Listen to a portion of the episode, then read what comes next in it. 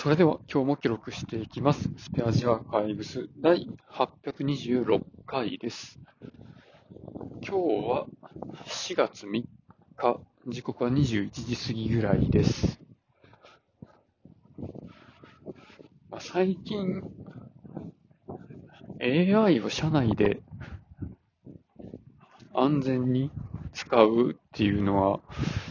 どうしたらいいんかなっていうのをちょろっと考えてるんですけど、この社内でっていうのは実際にそのチャット GPT とかバードとかそういうのを社内の環境に置くっていう意味じゃなくて、社内の業務の情報とかを AI の追加の学習に使ったような、それでいてその学習させた内容とか入力させた内容が自社の中でしか公開されないような、そういうものを用意するにはどうしたらいいかなっていうところなんですね。で、ちょっとまだあまり情報が詳細な資料の請求とかしてるんですけど、マイクロソフトのAzure の OpenAI サービスっていうのがあって、これが気になってて、で、これも結局は OpenAI の GPT のモデルに API でつなげて、それでつなげて何するんですかみたいな、この API は用意してるけど、そこにアクセスするための窓口はそっちで作ってねっていう感じのやつなので、これで何するみたいなファイル投げてその中身を解析して要約とかさせたりできるようにするとか、でも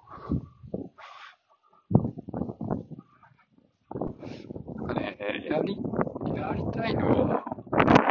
これまでの社内で蓄積されてきた、作成されてきた成果物のデータを食わせて、で、より少ない労力で同じクオリティの成果物が違う、仕事に関しても作成できるみたいなことができたらいいのになっていうふうに思ってます。で、それをやろうと思ったときに、やっぱり社内のこれまでの成果物のデータを保管するのはオンプレのファイルサーバーじゃなくて、クラウドに Azure 上に置いといた方がいいのかなっていうのが一つと、そのお客さんによっては、このうちの仕事の成果物の情報はクラウドに上げないでほしいみたいな、そういうリクエストがあるかもしれないので、やっぱりオンプレのファイルサーバーっていうのも必要なんじゃないかなっていう、両方用意してハイブリッドにせなあかんのっていう、そこの心配がありますね。この、ファイルサーバーの置き換えとか今後どうしたらいいかなっていう。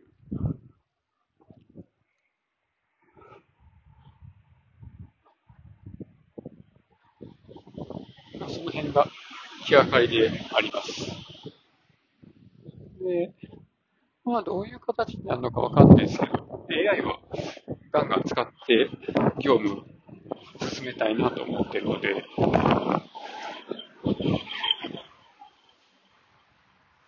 何らかの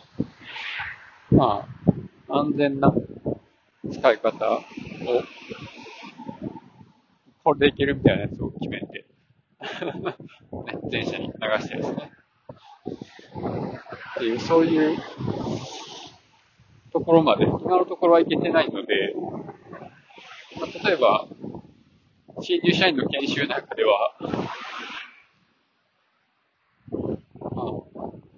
業務の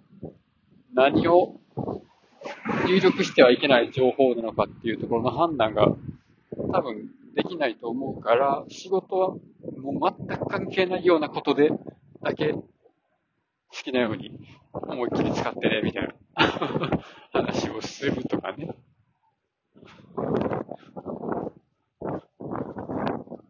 そんな感じですよね。とね、この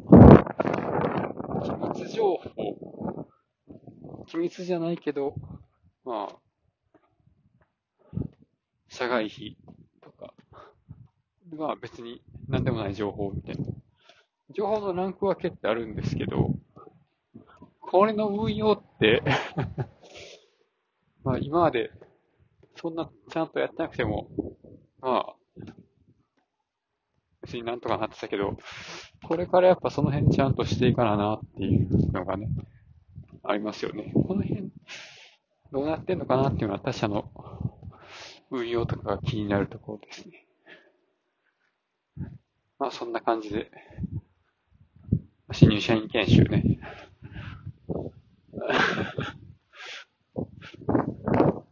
セキュリティと話していましたけど、社内の情報は SNS に上げない。どこまでが業務で知り合ったことなんかなっていうのがよくわからんなと思う今日この頃です。ということで、この辺で終わります。ありがとうございました。